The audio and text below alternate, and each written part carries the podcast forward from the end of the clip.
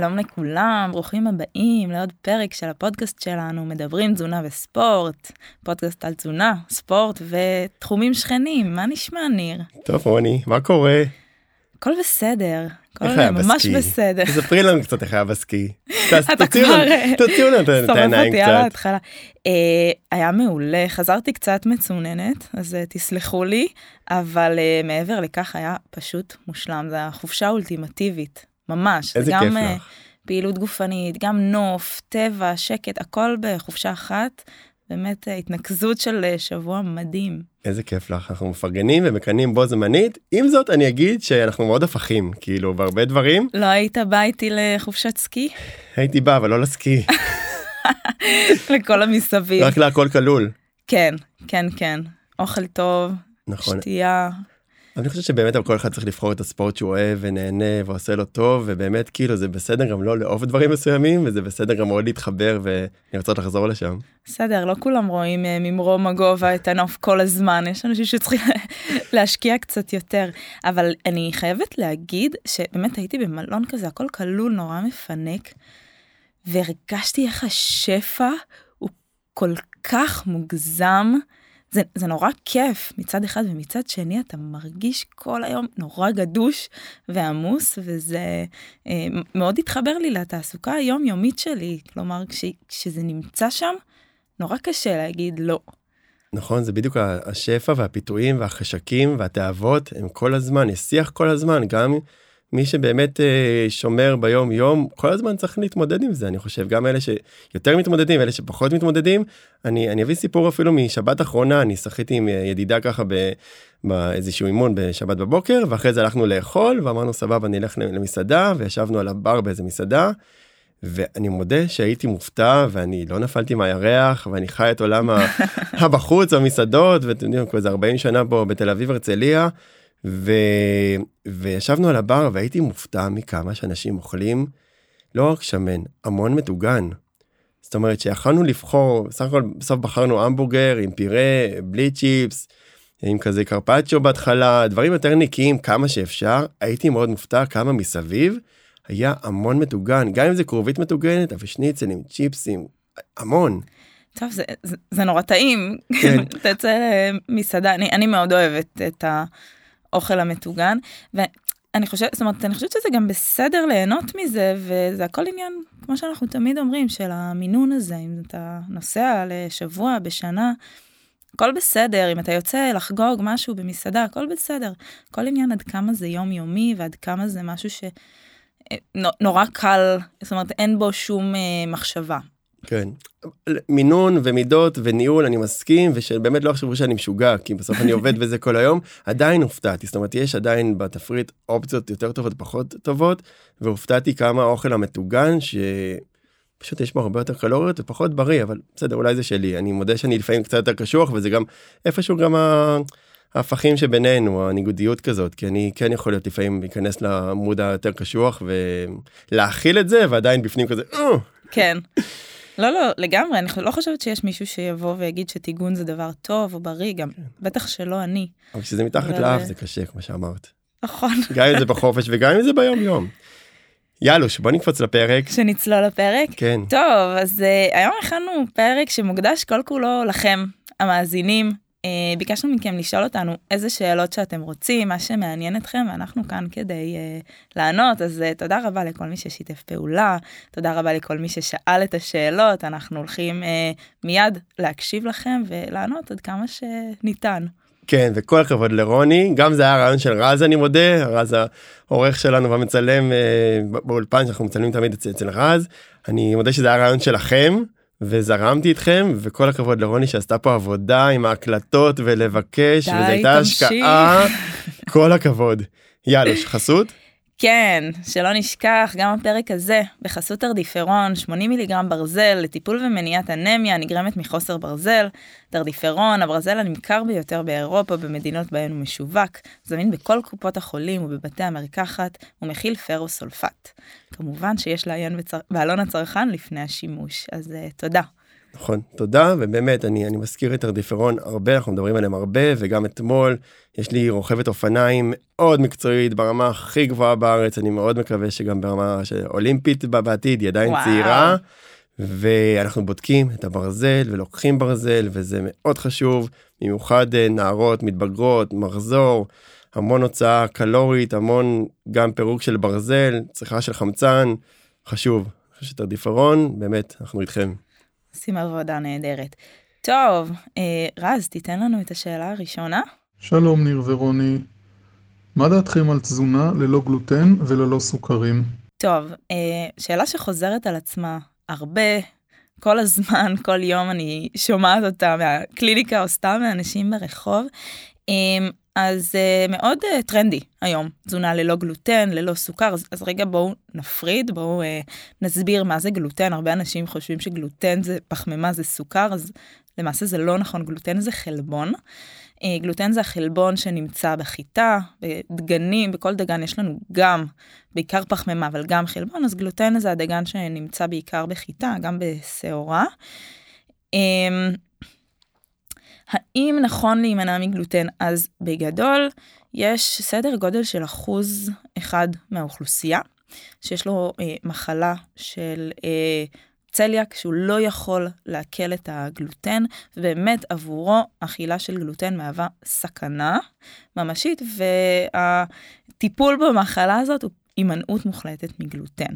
יש כאלה שזה יותר חמור ויש כאלה שזה פחות חמור, אבל זה בגדול הטיפול. מעבר לכך, ואל תתפסו אותי במספרים, מדברת על הסדר גודל של עוד 3-4% מהאוכלוסייה שיש להם איזושהי רגישות, זה לא צליאק, אבל זה איזושהי רגישות לחלבון החיטה, וגם להם ההמלצה היא להימנע או להפחית, תלוי בחומרה. אז אם אנחנו מסכמים את הסיפור הזה, יש סדר גודל של 5% מהאוכלוסייה, שעבורם ההמלצה להימנע מגלוטן היא רלוונטית. מה לגבי שאר 95%, שזה רובנו? שיכולים לאכול וליהנות? אין סיבה אמיתית להימנע מגלוטן. כלומר, אין אף מחקר שהראה שהוא עושה נזק, בהנחה ואנחנו לא רגישים אליו. כל הנזקים שמייחסים לו ברובם לא מבוססים, נכון ניר, תקן אותי אם אני טועה, אם יש לך משהו להוסיף בנושא הזה, לפעמים ההימנעות הזאת היא פשוט יוצרת כאב ראש, והיא מיותרת.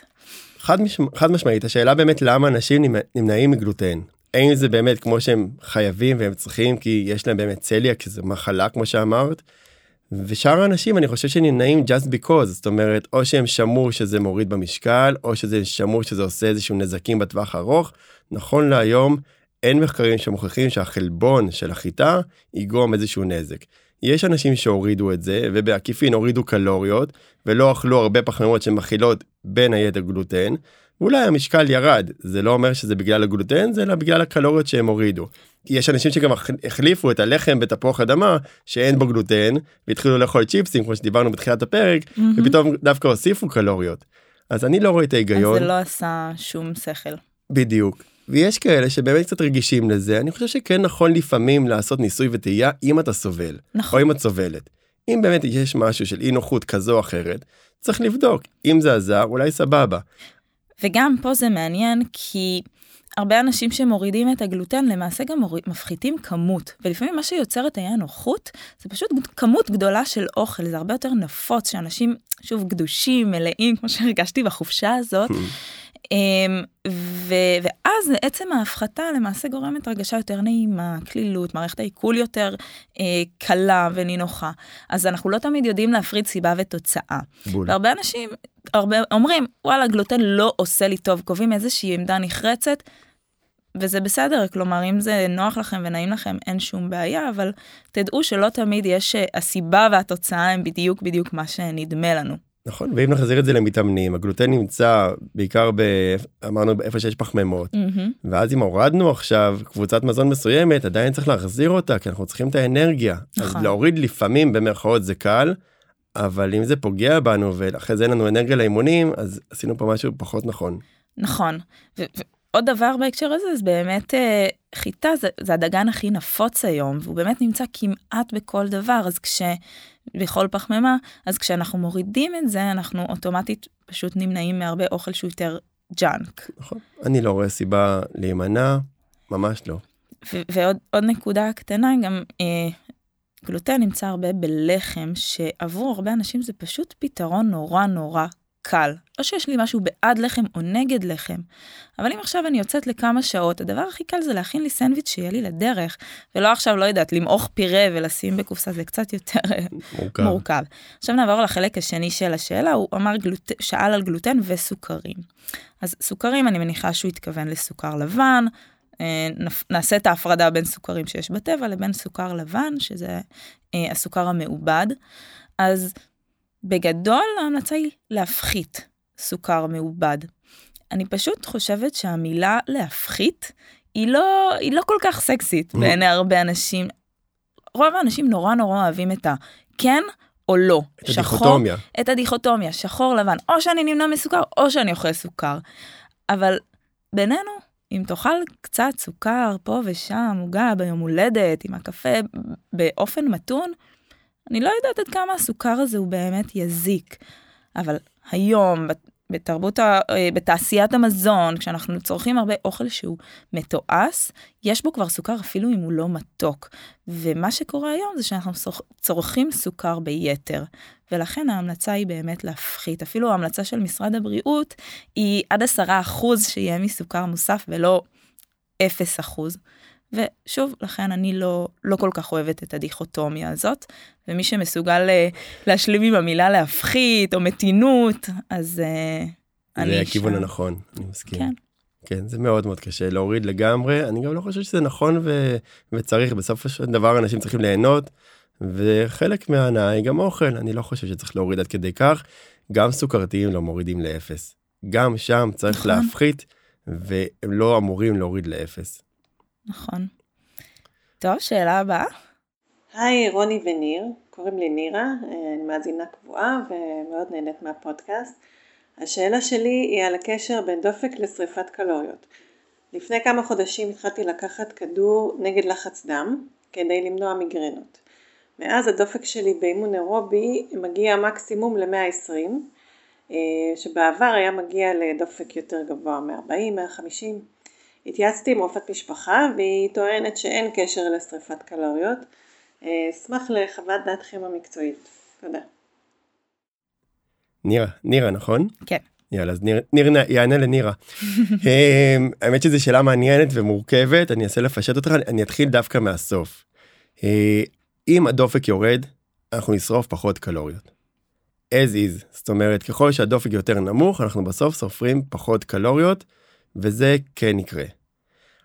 הפתרון יהיה בגדול לפצות את זה עם זמן. זאת אומרת, אם אני לא יכול להגיע לדופק יותר גבוה, אז כנראה שאני צריך לעשות את זה קצת יותר זמן, ואז כבר נתנו פתרון ואיזשהו פיצוי, ככה שלא נרגיש שאנחנו באיזשהו הפסד סך הכל. אז זה הפתרון, הסיבה והתוצאה אולי, והבעיה והפתרון.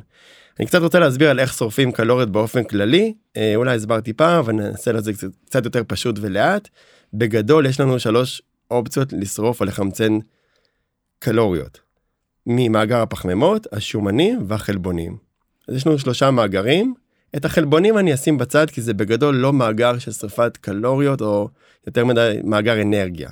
נשארנו בגדול עם 2, עם שומנים ופחמימות. רוב הזמן אנחנו מנהלים את גם וגם, זאת אומרת אנחנו תמיד מחמצנים, גם חלבון, גם שומן, גם פחמימה. ככל שהדופק יותר גבוה, והזמן יותר גבוה, אנחנו משתמשים ביותר קלוריות. זה נכון לכולם בכל סוגי הספורט. יותר זמן, יותר מאמץ, יותר קלוריות. גם שומן וגם פחמימה. אז זאת התשובה הנכונה. אם מישהו רוצה לשרוף הרבה מאוד קלוריות, הרבה זמן דופק מאוד גבוה. איפה הבעיה? שהכושר יגביל אותנו.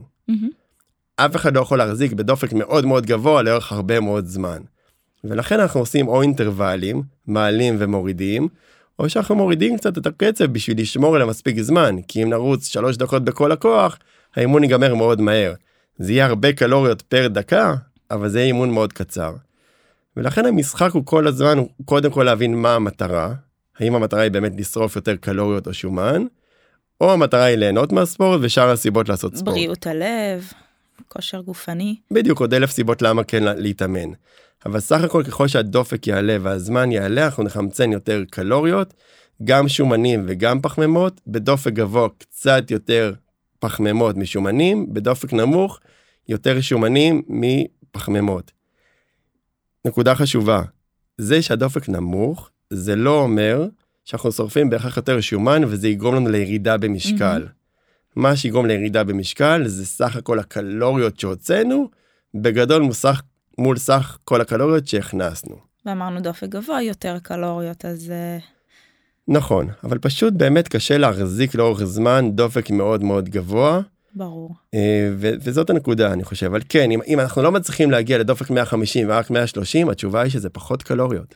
אז זאת התשובה ככה יבשה, אבל אני רוצה גם להתייחס לתכלס, שגם אם זה פחות קלוריות, בסופו של דבר, בדרך כלל מדובר בהבדל זניח. אנחנו לא רואים פה איזשהו שריפה של מאות קלוריות לפה, לשם, לא משהו שישנה, זה באמת אולי עשרות, וגם פה אני נזהרת, כי זה יכול להיות גם פחות מזה. זה, התשובה היא כן, נראה, אבל קחי בערבון מוגבל, ובוא נגיד, אל תחששי מזה יותר מדי, כנראה שהתרופה חשובה יותר מהעוד כמה עשרות קלוריות לפה או לשם. כן, אני חושב שהיא אמרה שזה לתקופת זמן קצרה, מוגבלת, וגם שוב, ההתמדה תנצח תמיד את הכמות פר אימון. זאת אומרת, אם עשיתם עוד אימון בשבוע, והתמדתם מזה לאורך זמן, זה תמיד עדיין ינצח את מה שרוני אמרה כרגע, את ההפרש הקטן של הקלוריות, ולכן זה לא דרמה, ויש עוד סיבות באמת כאילו לעשות ספורט מעבר לנקודה הקלורית. הרבה סיבות לעשות ספורט. מעולה. טוב, נקסט. היי רוני, היי ניר, אשמח לדעת מעבר ל3 אימוני כוח שאני עושה בשבוע, כמה דקות כדאי להוסיף אירובי, מעבר לנית, אם אני הולכת מעל 10,000 צעדים ביום. תודה. טוב, אז השאלה היא בעצם מה ההמלצה לאירובי, אם אני שמעתי נכון את השאלה. נכון, ואולי גם מה זה נית, או... כן, והייתה פה התייחסות לנית. אז נית זה ראשי תיבות של Non-Exercise Activity Thermogenesis, או במילים פשוטות, כל ההוצאה הקלורית שלי מפעילות גופנית שאינה יזומה. כלומר, לא שמתי טייץ, נעלי ספורט ויצאתי לאימון של שעה, אלא קמתי בבוקר, צחצחתי שיניים, שמתי את הילד בגן, עשיתי קניות, הלכתי ברגל העבודה, עליתי במדרגות, כל הדברים האלה בסופו של דבר מצטברים, כל פעולה אחת אולי זניחה, אבל לאורך יום שלם זה מצטבר, וזה נוסף להוצאה הקלורית שלנו במהלך היום. אז יש לנו את זה, יש לנו את הפעילות הבסיסית של הגוף, גוף האדם זה, אנחנו ייצור מורכב שפועל מכמה מערכות במקביל, אז רוב האנרגיה שנשרוף היא בכלל מעצם קיומנו, יש את הנית ויש את הפעילות הגופנית, מי שעושה. נכון, אז בעצם ה-RMR, קצב חילוף החומרים במנוחה, על זה פיזיקל אקטיביטי, הפעילות הגופנית היזומה, ואת הנית, שזה בעצם כל מה שהוא לא ספורט. כן, אז דרך, היא ציינה שהיא הולכת 10,000 צעדים ביום. שזה מטורף. שזה מאוד יפה, כן. שזה דרך נחמדה למדוד את הנית. כי למעשה זה לא הליכה, אלא זה כמה צעדים, הלכתי למקרר, חנתי קפה, חזרתי, כל הדברים האלה מצטברים, הלכתי לעבודה, חזרתי, וזה מצטבר לה 10,000 צעדים ביום. שזה נקודה מעניינת, כי אם אני הולך, מתי זה הופך להיות ספורט, ומתי זה הופך להיות קילונית. אם הלכתי מהר להביא את הילד מהגן, נכון. אז השאלה אם זה ספורט או נית, אבל כן, המטרה היא כאילו נית. בעצם, זה נית, סבבה. כן. כשיהיה לי ילד אני אזכור את זה. כן. גם ללכת עם הכלב, זה כשלך כלב. שיהיה לי כלב, סבבה. אוקיי. עם הסרדינים. הולך עם הסרדינים. אז כן, גם ללכת לקניות זה נית. הבנו את הרעיון, והיא עושה 3 אימוני כוח, שזה נהדר בפני עצמו. אז כמה אימוני אירובי, אז יש את ההמלצה היבשה של משרד הבריאות, של ארגון הבריאות העולמי, שזה 150 דקות של אירובי בשבוע, תחלקי אותם איך שאת רוצה. את יכולה לעשות חצי שעה, 5 פעמים בשבוע, 50 דקות, 3 פעמים.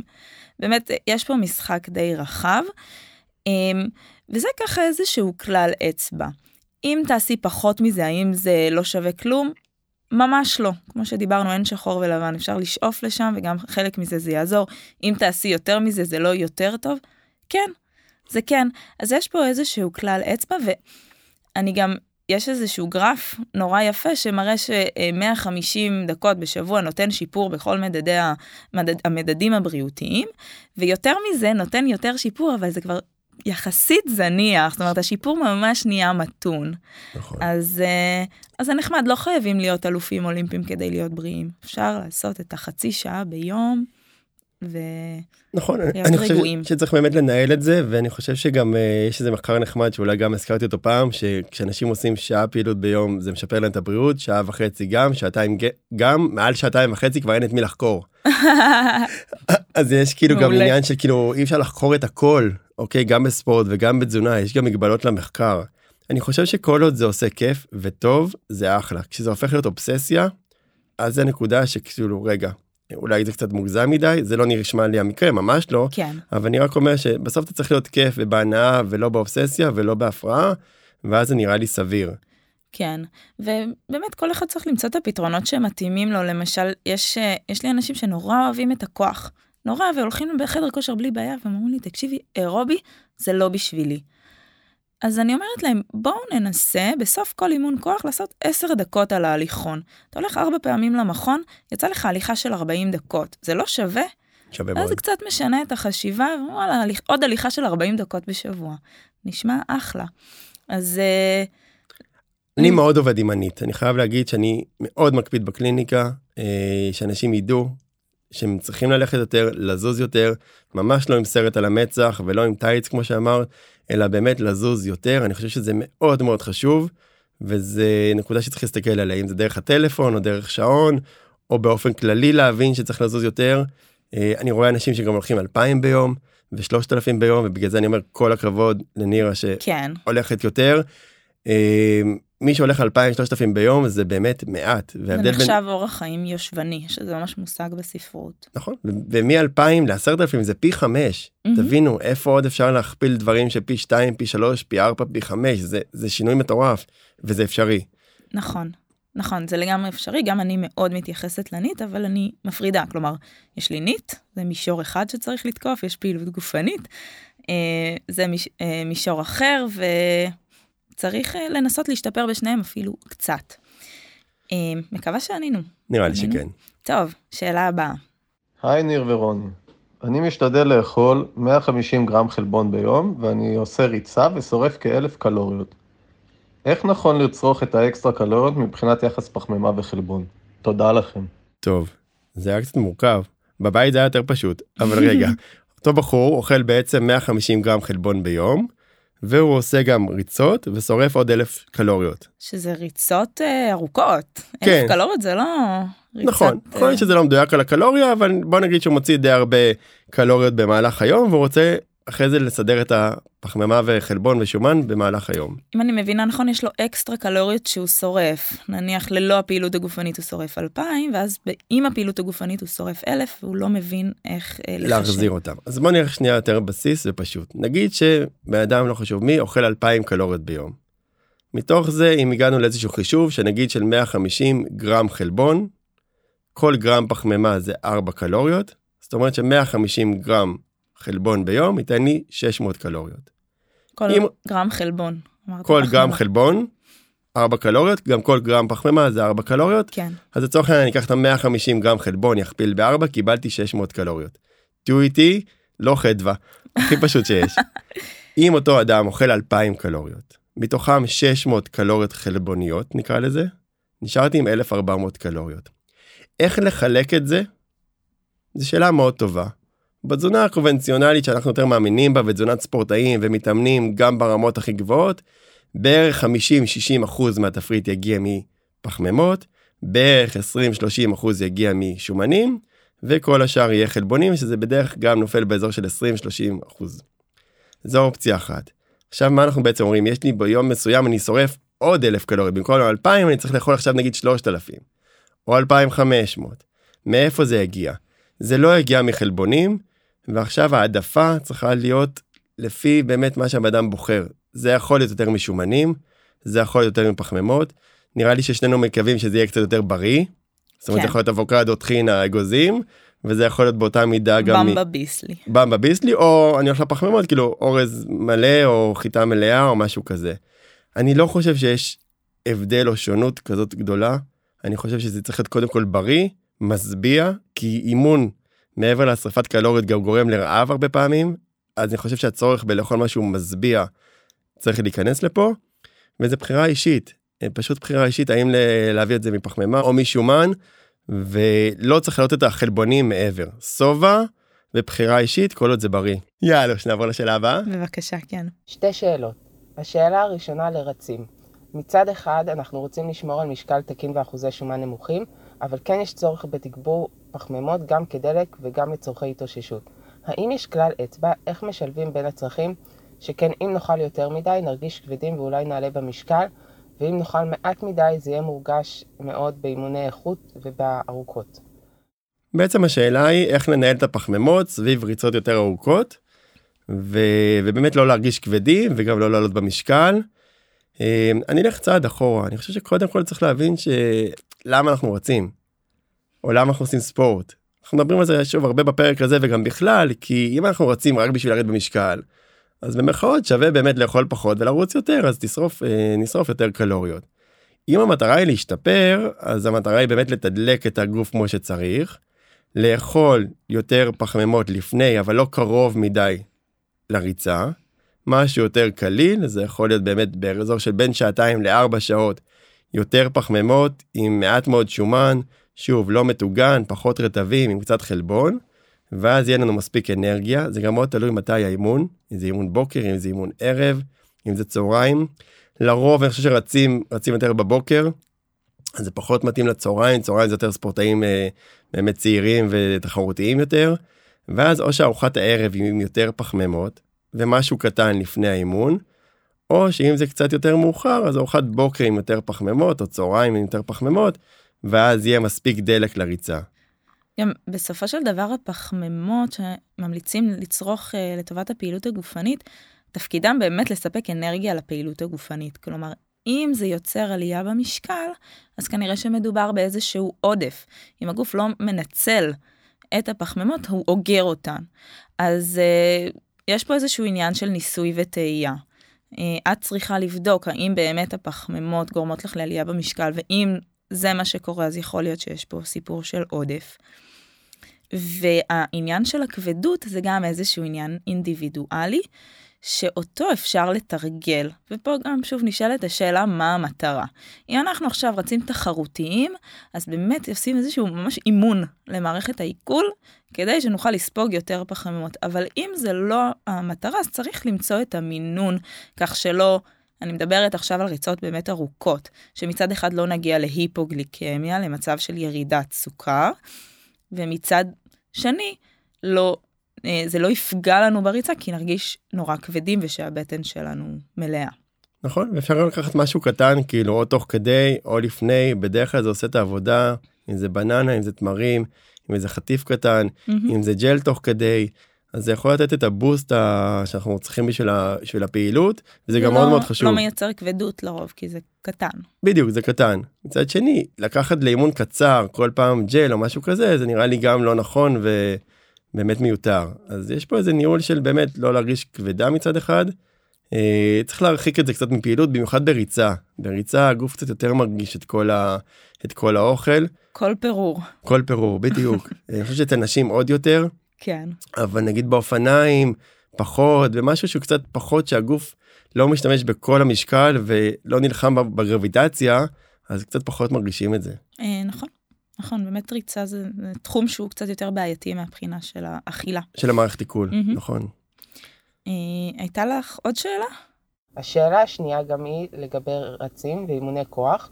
איך נשלב נכון את התזונה סביב אימוני הכוח עבור רצים? מצד אחד חלבון הוא קריטי במידה מספקת, ומצד שני אין לנו עניין בהעלאת מסת שריר גדולה מדי.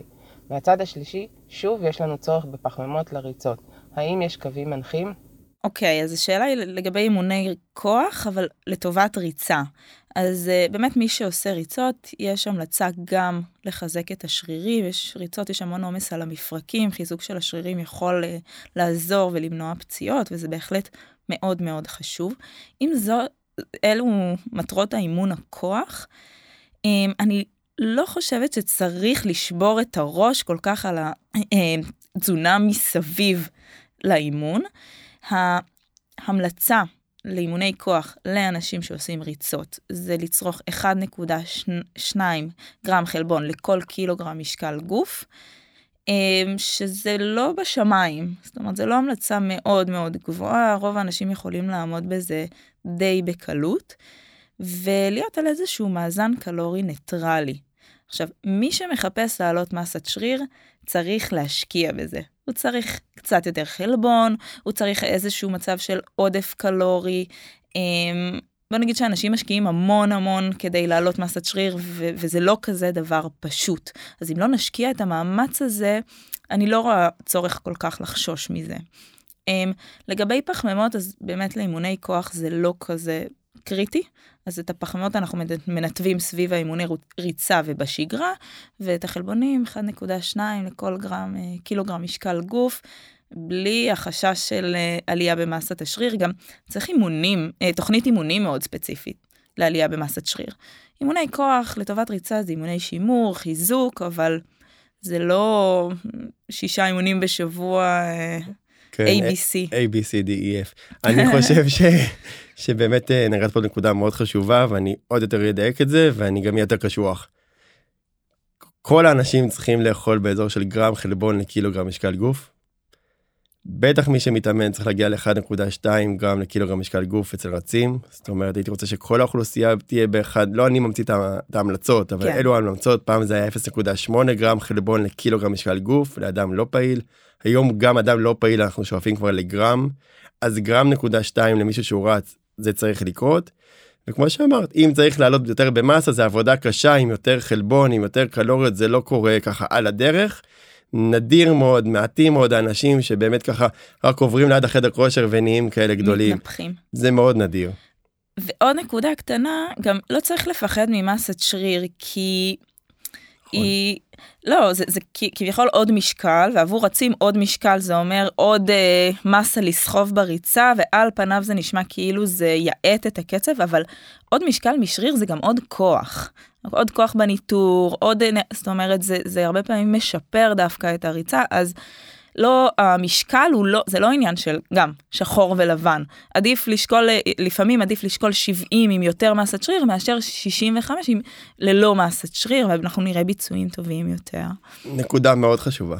מאוד מאוד חשובה. הפחד הזה מאוד קילו שניים, זה באמת לא, אם אתה ממיר את זה לריצה, בסוף כולם רוצים שריר יותר חזק, לא חשוב באיזה ספורט הם עושים, אז אם אתה ממיר את זה לריצה, זה אחלה, לא צריך לפחד מזה, ויש אנשים שגם גדולים ורצים מאוד טוב. נכון. זה לא כל מי שכבד לא יודע לרוץ, אוקיי? מי שמאוד כבד, אוקיי? או שומן או שריר, אולי יהיה לו יותר קשה, אבל יש אנשים שרצים מאוד מהר עם מסת שריר מאוד גדולה. נכון, ולחילופין, יש אנשים שממש נאבקים על כל גרם, שהם אוכלים מעט מדי, ואז אין להם מספיק אנרגיה לריצה. נכון. גם שאנחנו ממליצים על, נגיד, המסת פחמימות לפני ריצות מאוד ארוכות, או דברים כאלה, בסופו של דבר המטרה היא למלא את מאגרי אנרגיה. מאגרי אנרגיה גם שוקלים. הם יכולים להגיע לקילו או לשניים, אבל זה קילו שניים של אנרגיה. כן. ולכן זה לא משקל כמשקל, או מסת שריר כמסת שריר. המרגיעה הלאומית. תודה. טוב, נראה לי שאלה הבאה. יש ג'וב כזה. פיקוד העורף נראה לי. לא, עד כאן. שאלה הבאה. היי, ניר ורוני. אני מתאמן 4 פעמים עם אופניים בשבוע, ומשתדל לעשות צום לסירוגין 8-16. משוקל 78 ורוכב כביש ושטח. הייתי מעוניין לדעת, באימונים ארוכים ועצימים, כמה גרם פחמימה מומלץ לשעה, בשביל שהעילות של האימון שלי לא תיפגע. דרך אגב, אני לא אוכל בשעה הראשונה של האימון. תודה רבה. כמה שאלות, זה מורכב. לא, זו שאלה מאוד מאוד מעניינת ומורכבת, וכל דבר פה אפשר לפתוח לדיון של שעות, אנחנו מנסים לעשות את זה קל ופשוט, וממש straight to the point, אבל צריך להבין, למה עושים 8-16, האם יש לזה יתרון, האם, הרי בסוף זה סמיכה, ואת הסמיכה הזאת אנשים מושכים לא רק לשני כיוונים, נראה לי ל-18 כיוונים, או ל-16-8 כיוונים. זאת אומרת, יש פה באמת איזשהו אתגר, האם עושים 16-8, בגלל שאנחנו רוצים באמת, לצמצם את האכילה, האם זה בגלל שזה יותר בריא, זה באמת שאלה מורכבת. אם אתם עושים את זה כי זה יותר בריא, סבבה, אבל יכול להיות שזה יפגע בביצועים, וזה יכול להיות שזה יפגע בריצה, או בשאר הספורט, או באופניים במקרה הזה של השאלה הזאת. וצריך לזכור שספורטאים, תחרותיים, הישגיים, הם לא בקיצוניות, הם לא בשולמן 16, הם לרוב לא בקטוגני, הם לא בפלאו, הם לא שם. אז אם נגזור את זה מהספורט הישגי, תחרותי, בכל הענפים, כדורגל, כדורסל, name it, אנשים לא עושים צומות ואחרי זה הולכים להתאמן. אז אם מישהו בחר לעשות את זה, אז צריך להבין שיש לזה השלכות. ויכול להיות שזה גם יהיה עם פחות אנרגיה לרכיבה. בגדול, אם אני חוזר לכיוון הרכיבה, מי שבוחר לא לאכול בשעה הראשונה, אני חושב שזה שלא. כל אימון שבוא נגדיר ככה, עד סדר גודל של שעתיים, אני באמת לא רואה סיבה לתסף יותר מדי אוכל, איזוטוני, ג'לים, שתייה וכדומה. כי זה הופך להיות רכיבות ארוכות, 3 שעות, 4 שעות, לפעמים 5 שעות. זה נכון לקחת פחמימות תוך כדי הפעילות. ההמלצה תהיה בין 30 עד 90, ואפילו לפעמים 120 גרם פחמימה לשעה. שזה טווח ענק. ענק, וזה המון. ולכן לרוב זה בא גם בג'לים. אני כשרכבתי באופניים, כן, היינו אוכלים תוך כדי, לחמניה, סנדוויץ', תראו, תלוי גם בקצב, לפעמים עוצרים, אוכלים וממשיכים, תלוי אם זה יותר תחרותי, אינטרוולים ואימון, או כרגע יותר טיול והנאה. אבל בסופו של דבר, מה שרואים במחקרים, חד וחלק, ככל שאנחנו אוכלים יותר פחמימות במהלך הפעילות, המאמץ הארוכה, רואים שיפור ביצועים. שגם זה צריך להבין, זה איזשהו בסוף, איזשהו ממוצע של מספיק רוכבים. אז שלוקחים מספיק רוכבים במחקר, ככל שהם אוכלים יותר פחמימה, 60, 90, אפילו 120 גרם, הם סיימו את המרוץ יותר מהר. וחשוב לי להדגיש שההמלצה היא כבר מהשעה הראשונה.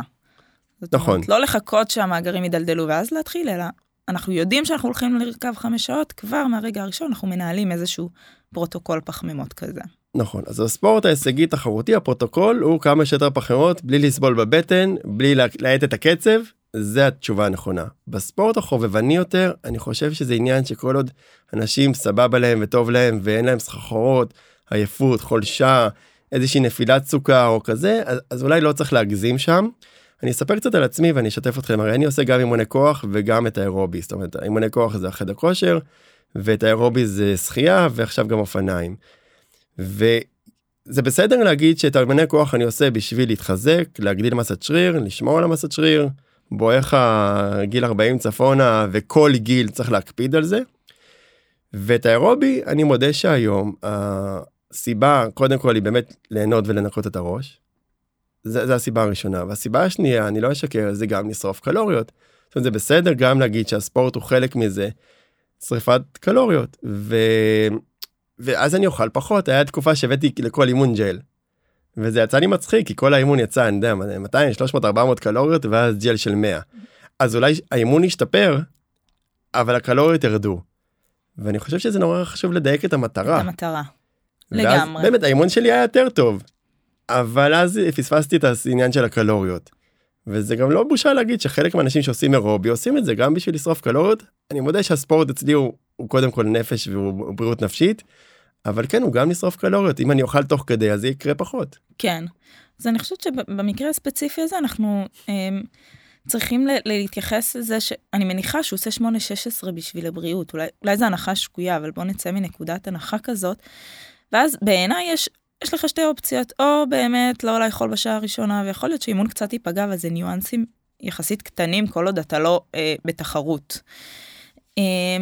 או למקם את האימון, ברגע שכבר אתה בחלון אכילה. יכול. אז תראה מה יותר נוח לך, ואיך אתה יכול לנהל את זה. בהנחה, וזה בשביל הבריאות, והאופניים זה גם בשביל הבריאות ובשביל הכיף, ולא צריך פה איזשהו מספר בסופו של יום, אז זה בסדר, ואתה מרגיש טוב. והדגש הוא על, אם אתה מרגיש טוב, אז זה בסדר. נכון, והכי דוקי, לכל שיטה, במרכאות, כי אני שונא את המילה הזאת, יש יתרונות וחסרונות. וצריך לקבל את זה, ולהכיל את זה, ולהבין את זה. בחרתם בדרך מסוימת, יהיה לזה יתרונות וחסרונות. מעולה. טוב, נקסט. אני אשמח לשאלה אליכם. אני שוקל בערך 70 קילו, מתאמן קשה, 5 פעמים בשבוע, אני לא אוכל בשר אדום ועוף, אבל כן אוכל דגים. מאוד מאוד קשה לי להגיע ל-112 גרם חלבון. איך אני עושה את זה? ועוד שאלה, האם מומלץ לאכול נגיד 2-3 מעדני חלבון וחטיף חלבון כל יום? זה יחסה לי על המחסור?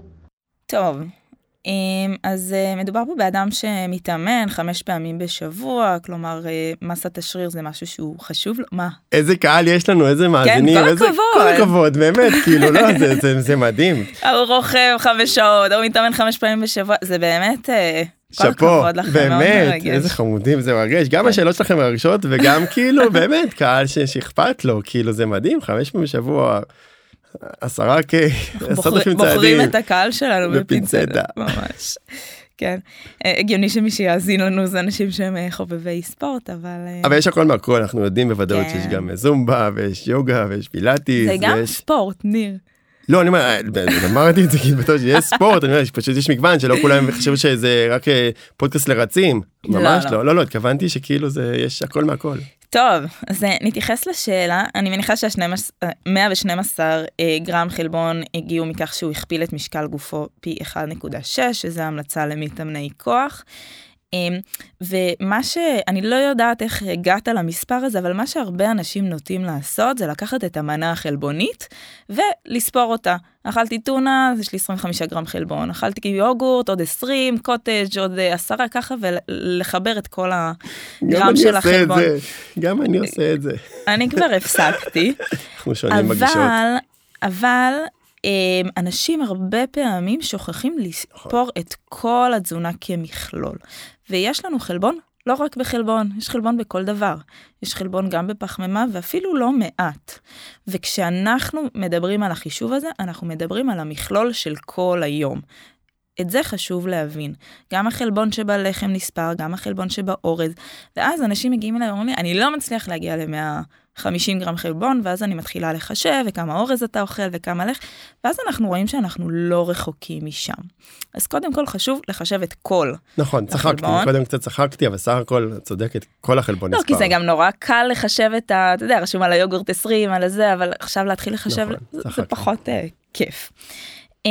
אם אתה לא אוכל בשר ועוף, אז באמת יש פה 2 מקורות חלבון מרכזיים שיורדים מהתמונה, אבל יש לא מעט אחרים, דגים, עשיר מאוד בחלבון, גבינות, יוגורט, גבינות לבנות, יוגורטים, קטניות, טופו, כל המוצרי סויה, זאת אומרת, יש מספיק דברים שאתה יכול לצרוך כדי להגיע, והשאלה אם אפשר לאכול 2-3 מעדני חלבון, עקרונית, כן, אין עם זה בעיה, אני אישית כן ממליצה יותר לגוון, כי בכל סוג של מאכל יש דברים קצת שונים מבחינת עוד ערכים תזונתיים חוץ מחלבון, ויטמינים, מינרלים, נוגדי חיים, כל מיני דברים אחרים, אז אני ממליצה לגוון ואפשר לגוון, ולגבי החטיף חלבון, לא הייתי ממליצה להכניס את זה כדרך קבע, כדי לחסות על כמות החלבון. כדי להגיע לצורכי החלבון, אני תמיד ממליצה על אוכל. אם בא לך משהו מתוק, ועל הדרך גם להשלים כמות חלבון, זה כבר צורך אחר, וזה בסדר. זה כן מוצר מאוד מעובד, זה מוצר עתיר, ואני ממליצה שזה לא יהיה כאיזשהו משהו קבוע בתפריט, אלא יותר נתון לשיקול דעת מדי פעם. יש לך משהו להוסיף? זה לגבי החטיפי חלבון. חטיפי חלבון, בדיוק. אני איתך לגמרי, אני אהיה טיפה יותר לארג', אני איתך בחטיפי חלבון, אני בגדול נגד, וגם... בהפקות אני יחסית יותר מתון כאילו, אבל אני דווקא דבר שני על המעדנים, אני חושב שזה אופציה, קודם כל אמרת את הסויה וטופו, וצריך לדבר על זה, זאת אומרת גם שם יש כמות יפה, וצריך לשחק את המשחק הזה פייר.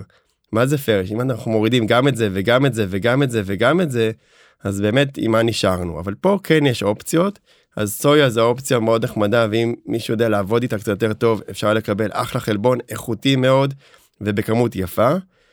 אני חושב שלאדם ששוקל 70 צפונה במשקל גוף, יכול בקלות לאכול 2 מעדנים ביום, סך הכל 2 מעדנים, יש יותר נקיים, כן, אני אוכל את היוגורט הלבן, הטבעי, 1.5% שומן, יש בו באזור של 140 קלוריות, עם 20 גרם חלבון, אז 2 כאלה, סך הכל 280 קלוריות עם 40 גרם חלבון, זה כמו להשוות לגביע של קוטג' או גבינה.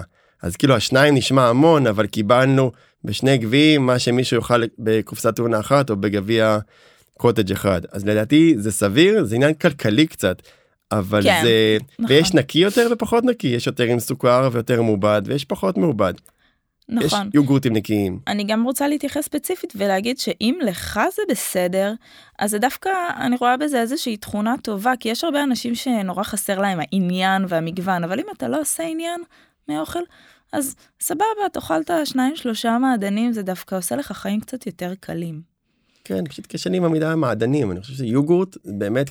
נכון, אמרתי מעדנים כאילו שאל, אבל אתה צודק. יש מחקרים מאוד טובים על יוגורטים, צריך להבין שבכל קבוצת מזון יש יותר טובים ופחות טובים, אנחנו מדברים על זה הרבה, ויוגורט כיוגורט יש עליו מחקרים. אני מסכים שעל מילקי אין מחקרים. כן. אז יש פה עניין של באמת כאילו, מה אנחנו אוכלים מאותה קבוצת מזון. קול. יאללה, הלאה. היי רוני וניר, מה שלומכם? אז שמי לי אבי חזקאל, וקודם כל הכבוד הוא לי להתארח לכם בפודקאסט. עכשיו, כמה שאלות שבאמת מאוד מאוד מאוד מסקרנות אותי. קודם כל, האם זה מסוכן לאכול כל יום טונה או טונה קבועה? זאת אומרת, חזה עוף קבוע, דגים כאלה קבועים כמו סלמון או אמנון. זה מסוכן? יש בזה סכנה? סתם דוגמה כספית, אני יודע שמאוד מסוכן. האם זה מיתוס או שזה משהו שבאמת רציני וצריך להתייחס אליו? הוא אמר סלמון ואמנון, ונפתח לי התיאבון, איזה כיף. רוני, זה סוג של בוקר, צהריים. די, אל תגלה. אבל אני אוהבת, מה? סלמון בתנור, עם רוטב ושום ולימון, ואיזה פירה בצד, מה, יש ארוחה יותר טובה מזה? את עדיין באירופה. מה, אז יש מצלמות, אי אפשר לא לגלות הכל זה, יש לנו פולדר, יש לנו פה שעון עם זמן. אין חלונות, לא יודעים שזה לא... לא, הכל פה זה, יש פה תה, אי אפשר לגלות, הכל פה עם מה שזה מצולם, אז... טוב, כספי, טונה, סלמון, אמנון. בוא ננפץ פה מיתוס מאוד גדול, בארץ, בכל הדגים שאנחנו אוכלים, אין כספית, אין סכנה להרעלת כספית, זה לא יקרה מהדגים שאנחנו אוכלים בארץ, זה נדיר עד ברמה שאני אף פעם לא שמעתי שזה היה בארץ. זה קיים בדרך כלל בדגי אוקיינוס מאוד גדולים. נכון, לא הדגים שמגיעים לארץ, לא קופסאות טונה הבהירה שיש לנו שאנחנו אוכלים ביום יום, זה לא יקרה. זה נכון שאם תאכלו כמות מאוד גדולה של, לא יודע בדיוק להגיד, אבל 300, 400, 500 גרם כל יום, פעמיים ביום, יש יותר סיכוי שתגיעו לאיזושהי הרעלה, לא מהדגים שיש בארץ. ולכן זה מאוד מאוד נדיר ולא יקרה. ולכן ההמלצה היא קודם כל לגוון, דיברנו שם על כמה סוגי דגים, אז ההמלצה היא לגוון, מכל דג בכל זאת נקבל קצת הרכב שונה, גם ברמת הוויטמין D, גם ברמת האומגה 3, אבל אין סיכון להרעלת כספית, ההמלצה היא לגוון, וההמלצה היא לאכול באזור של 2-3 מנות בשבוע של דגים, לא חושב שהייתי אוכל כל יום, לא חושב שהייתי אוכל פעמיים ביום. אבל אני כן שוב ישתף מהכיוון שלי, יכול להיות שבועות שאני אוכל גם 4 ו-5 פעמים בשבוע, אבל פעם ביום. וואו, יפה, מאיפה אתה מביא? נעשו, טרי אבל או קפוא? יש דברים שלא מגלים. אוקיי, בסדר. סתם. אלה כי הגענו קופסאות, בואו נדבר על זה, כאילו צריך להיות גם פרקטי ותכלס, אבל זה כן יקרה, ולא תהיה בעיה, באמת שלא תהיה בעיה. כן, אני גם חושבת, הרבה אנשים מפחדים סלמון כי הוא דג יותר שמן, אבל גם צריך לזכור שהשומן מכיל גם אומגה 3, שזה חומצת שומן שיחסית, אנחנו לא צורכים הרבה בתזונה, אז לא צריך לפחד משומן באופן כללי, צריך תמיד לזכור איזה סוג שומן אני אוכל, כמה אני אוכל, וכמו שכבר הזכרנו בעבר, לא צריך לפחד מהאוכל, את האוכל אנחנו צריכים. נכון, אבל אם האוכל עוד מטוגן, זה כבר סיפור אוכל, לא באמת, כאילו, מה עשינו עם האוכל? אני יותר קשוח עם סלמון, אני חושב שפעם בשבוע זה כאילו ה... לא, סלמון בתנור, תקשיבו לי, זה הדבר. אבל טרי. תצביעו לרוני, תצביעו 1, לניר תצביעו 2. נעשה כזה. אני חושב שכאילו הדגים באמת הם יחסית מאוד, הדגים הלבנים, מאוד רזים, מאוד בריאים, אבל באמת תלוי גם מה עושים איתם. תנור, שאמרת. תנור מושלם. נינג'ה גריל. וואי. שמעתי שזה חדש אצלכם. כן, יש לי חדש, וזה דבר מדהים. וואלה. ממש, כן, אתה מטגן בלי שמן, יש יותר מדהים מזה. אני לא לעשות חסות בלי... צודק. אני קניתי את המאסטר סלייסר. של הסלט. של הסלט. מעולה, חוסך מלא זמן. נכון, אבל זו נקודה מעניינת, כי אני התחלתי לעשות עכשיו... אבל זה טעים, זה לא יוצא לך מושי. זה קצת יוצא כזה סלט של שוארמה, כזה יותר סלט דק, וזו שאלה מעניינת, כי א', זה חותך את הכל, וזה קצת פוגע בוויטמינים מינרלים, ושתיים, זה מוריד את הנפח, כי זה מצמצם את זה למאוד מאוד קטן. כי מה? כי זה חותך את זה למאוד קטן, אז גם שאני שם סלט, כאילו, סליחה, חסה וירוקים, אז הכל נהיה בסוף פחות נפח, אם אתה אוכל הלחש של חסה או כמה עלים, זה נפח יותר גדול. ובסופו של דבר זה מקטין את הנפח, זה כן מסביע, אני חושב שיש לזה גם חסרונות, אבל אנחנו מדברים על זה המון, היתרונות פה עולים על החסרונות. לי יש מתאמן שהוא, מאז שהוא קנה את הסלייסר הזה, הוא אוכל כל ערב סלט עשיר, והוא לא היה מסוגל לחתוך סלט בחיים. אז מאפס, הוא הפך ל-200, גם מדהים. גם אני, בשבוע האחרון, צנוניות, סם, זורק, טה-טה-טה-טה-טה. בדיוק, תביא, הכל רק... נכון, זה הוריד לי אפילו את כמות ה... אם זה עוזר לכם לאכול סלט, אז... כן, זה הוריד לי קצת את כמות הפחמות מסביב, אבל זה כן קצת, כאילו, איפה החסה היא נעלמת? היא בתוך הסלט והיא נעלמת, זה קטע. כן. אני אצלם לך פעם. טוב, סתינו מהנושא. יש עוד שאלות? יש באמת צורך לוותר על ארוחת בוקר, כי אומרים שזה חוסך המון קלוריות, ולא מומלץ לאכול ארוחת בוקר. סתם כבר ראיתי המון אנשים ביוטיוב שהם מדברים על זה, והמון אנשים בפודקאסט. עכשיו, אני גם לא כל כך תמיד יודע למי להקשיב, כי כל אחד אומר אני ואני ואני. אז זה, כאילו, אני מאוד מאוד אשמח אם תסבירו לי רגע למה כדאי, למה לא כדאי, וכמובן שזה לאדם שאינו רעב. זאת אומרת, אם אדם רעב בבוקר, כמובן שהוא יאכל, אבל אני מדבר על אדם שאינו רעב. האם עדיין לאכול, גם אם זה ארוחה קטנה, או שאפילו להמשיך ככה ביום ולא לאכול שום דבר? טוב, אני מרגישה שהיו פה כמה שאלות. איזה חמוד הוא אבל.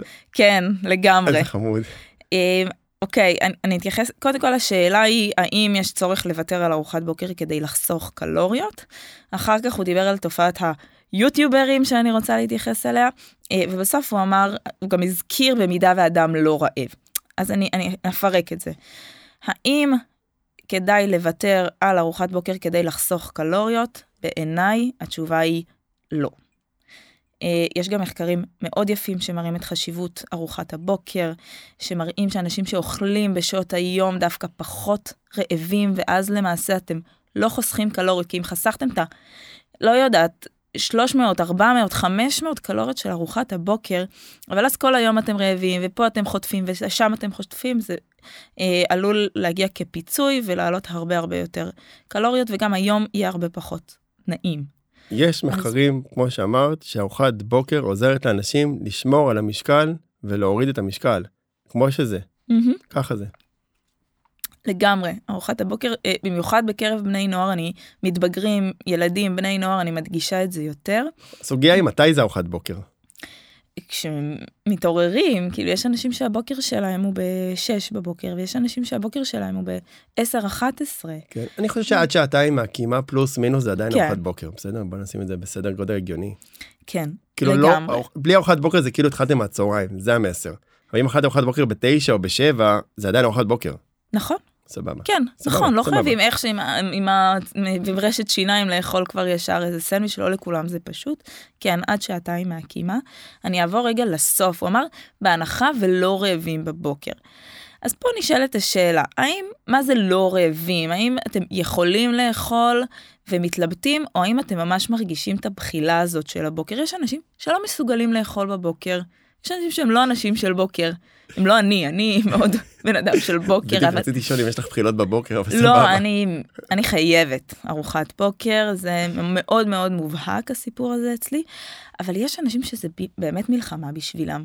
אז הרבה פעמים אני מסבירה את החשיבות, אומרים, אוקיי, אני אנסה, חוזרים שבוע, שבועיים לאחר מכן, אומרים, תקשיבי, לא מסוגל לאכול בבוקר.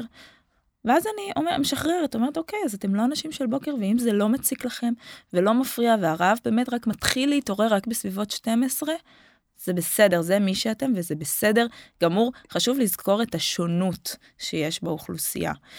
אז אם אתם לא אנשים של בוקר, זה בסדר, לא לאכול, אם אתם כן אנשים של בוקר ורעבים, חשוב שתאכלו, ואם אתם ככה מתנדנדים, אני ממליצה לנסות ליצור איזשהו הרגל. הרבה פעמים ברגע שאנחנו יוצרים איזשהו הרגל, הגוף כבר מתרגל ומבקש את הארוחת בוקר, והיא באמת משרתת אותנו לאורך, יש לה משמעות לאורך כל היום. אני מסכים. אז זה ככה לסוגיית ארוחת הבוקר. אני עוד מילה על החיסכון הזה בקלוריות, כל הקיזוזים והטריקים, זה לא עובד. זה לא עובד, זה יוצר אותנו יותר רעבים, יותר מתוסכלים, יותר מנשנשים, פחות עם כוח של... כל אחד צריך לדאוג גם לעצמו אם זה עובד, לא עובד. כאילו, בסוף, כל אחד צריך להסתכל במראה כאילו באופן מטאפורי, ולהבין שנייה אם זה עובד לא, לא עובד, כאילו... זה גם לא מסוכן לא לאכול ארוחת בוקר, יכול להיות לזה השלכות, אבל הן יותר ככה קטנות. יש גם מחקרים טובים על צום לסירוגין, אני רוצה לשים את זה לשון. יש מחקרים טובים על צום לסירוגין, זה לא משהו שפה אני אגיד לכם, לא, זה קטסטרופה, זה המצאה, זה שטות מוחלטת, אין איזה שום תמיכה בה. יש מחקרים טובים על צום לסירוגין, אבל שוב, תלוי מי. נכון. ובאיזה גיל. ובאמת יש לפעמים המלצות סותרות, וכל אחד צריך לקחת את מה שמתאים לו. עכשיו, אני רוצה להתייחס לסוגיית היוטיוב, כי זה באמת, הוא דיבר מדם ליבו, הוא אמר, אני שומע שם ביוטיוב ככה, ופה בגוגל ככה, וכל אחד אומר משהו אחר, ואני לא יודע מה לעשות. אני חושב שספציפית גם לליאב יש המון עוקבים, אני חושב שאני יודע מי זה, ואני חושב שזה המון עוקבים, אז אני חושב שזה מאוד יפה שזה... שהוא חי את היוטיוב. כן, שהוא חי את זה ורגיש לזה, ואני חושב שזה חשוב, כן. אז תזכרו, ביוטיוב אין סינון, אנחנו... כל אחד יכול להגיד מה שבא לו, להעלות את זה ברשתות החברתיות, יש לסיפור הזה המון יתרונות, אולי כל אחד יכול להביע את עצמו, ויש רעיונות מאוד יפים שנוצרים מהסיפור הזה, ויש גם המון חסרונות, אנשים יכולים להגיד מה שמתחשק להם באותו הרגע, בין אם זה מבוסס, ובין אם זה לא מבוסס. אז תמיד תיקחו בערבון מוגבל, ואני גם ממליצה לכם שיהיה לכם מקורות מידע שהם מבוססי מדע, אנשים שיודעים מדע, לומדים, מחקר, אנשים ש... אמרתי את זה, אני חושבת באיזשהו פרק, יש איזשהו כלל אצבע. כשאתם שומעים מישהו נורא נורא נלהב, ונורא נורא נחרץ, אסור לאכול ארוחת בוקר, לחם זה רע, אסור לרוץ בבוקר, כל מיני אסור, חייב, צריך, דברים שהם מאוד חד משמעיים, קפדהו וחשדהו. אנשי מדע לרוב יגידו, תשמעו, יש כמה מחקרים שמראים ככה, יש כמה מחקרים שמראים ככה, עדיין צריך לחקור. אלה האנשים שנכון, זה פחות כיף להקשיב להם, אבל זה הדבר הנכון לעשות. זה לא כיף שיש הסתייגות, אבל זה הדבר הנכון. נכון, תמיד אחותי אומרת לי, למה אתה מסתייג? כי במדע צריך להסתייג. זה המקצוע. צריך להסתייג וצריך להיות צנוע, וצריך לדעת באמת למי להקשיב, אחרי מי לעקוב, ויש רבים וטובים. אני כן אסביר לכם כמובן להישאר איתנו בפודקאסט, כי אנחנו מנסים להביא לכם את המידע הכי, כן, נכון, הכי שאנחנו יכולים. אני גם אזמין אתכם לערוץ לתזונת ספורט שלי ביוטיוב, אז מוזמנים גם ליוטיוב שלי, אבל אני מסכים, רוני, עם כל מילה, מה שנקרא תבחרו אחרי מי אתם עוקבים, ואל תעשו לשאול, ולבדוק עם עוד מישהו, כמו שעשיתם פה היום, וזה מגניב, וזה כיף, וזה אחלה, אל תעשו לשאול, גם אני אתמול קיבלתי... שאלה מדיאטנית שרצה ככה להתייעץ איזה מטופל, ובואו נשתף אתכם, גם אחת השאלות פה שאני לא הייתי סגור עליהן, אני פניתי והתייעצתי גם לגבי השאלה הזאת, ואנחנו תמיד נתייעץ ונביא לכם את התשובות הכי טובות שאנחנו יודעים, וזה בסדר להתייעץ עם אנשי מדע, ואנחנו לא יודעים הכל, וגם אני מתייעץ באמת על השאלות שהיו פה היום, התייעצנו, ואנחנו מדברים על זה לפני כמובן, וגם אני פניתי ל... אני חושבת שהמדע קצת נשאר מאחור בהנגשה שלו, של המידע, אבל היום יש המון המון אנשים שעושים עבודה מצוינת ברשתות, ובאמת מעלים מידע שהוא קצת יותר אמין, אז אל תתפתו ככה למי שיש לו יותר עוקבים, או למי שאולי נראה יותר טוב, תנסו באמת לחפש את המעבר, מאיפה הוא שואב את המידע שלו, מה ההכשרה שלו אולי. לגמרי. טוב, שאלה אחרונה. ובנוסף, רציתי לדעת למה אדם מסוים גדל יותר במסת שריר ואחר פחות. זאת אומרת, לפעמים גם מסת השריר נראית מדולדלת, כאילו לא ממש חזקה, למרות שאנשים עושים את אותו התוכנית אימונים, ואנשים עושים את אותו התפריט תזונה, ואנשים עושים את אותו המספר אימונים בשבוע, ועדיין אחד גודל יותר ואחד פחות. זאת אומרת, זה מבחינה גנטית, ולמה המסה גם נראית יותר מדולדלת לאדם מסוים מאשר אדם אחר. ואם זה ניתן לשינוי, אני ממש אשמח ואודה לכם על התשובות. תודה רבה מראש. תודה לך. חמוד. מאוד.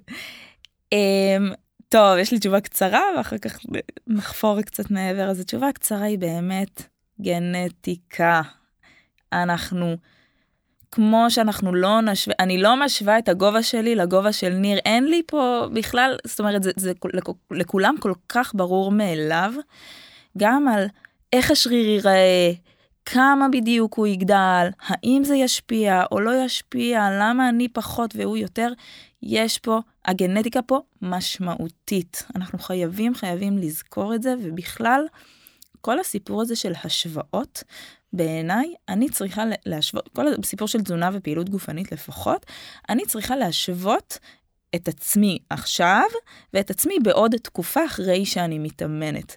אם שם אני לא רואה שיפור, אז אני צריכה להסתכל על תוכנית האימונים, להסתכל על התזונה.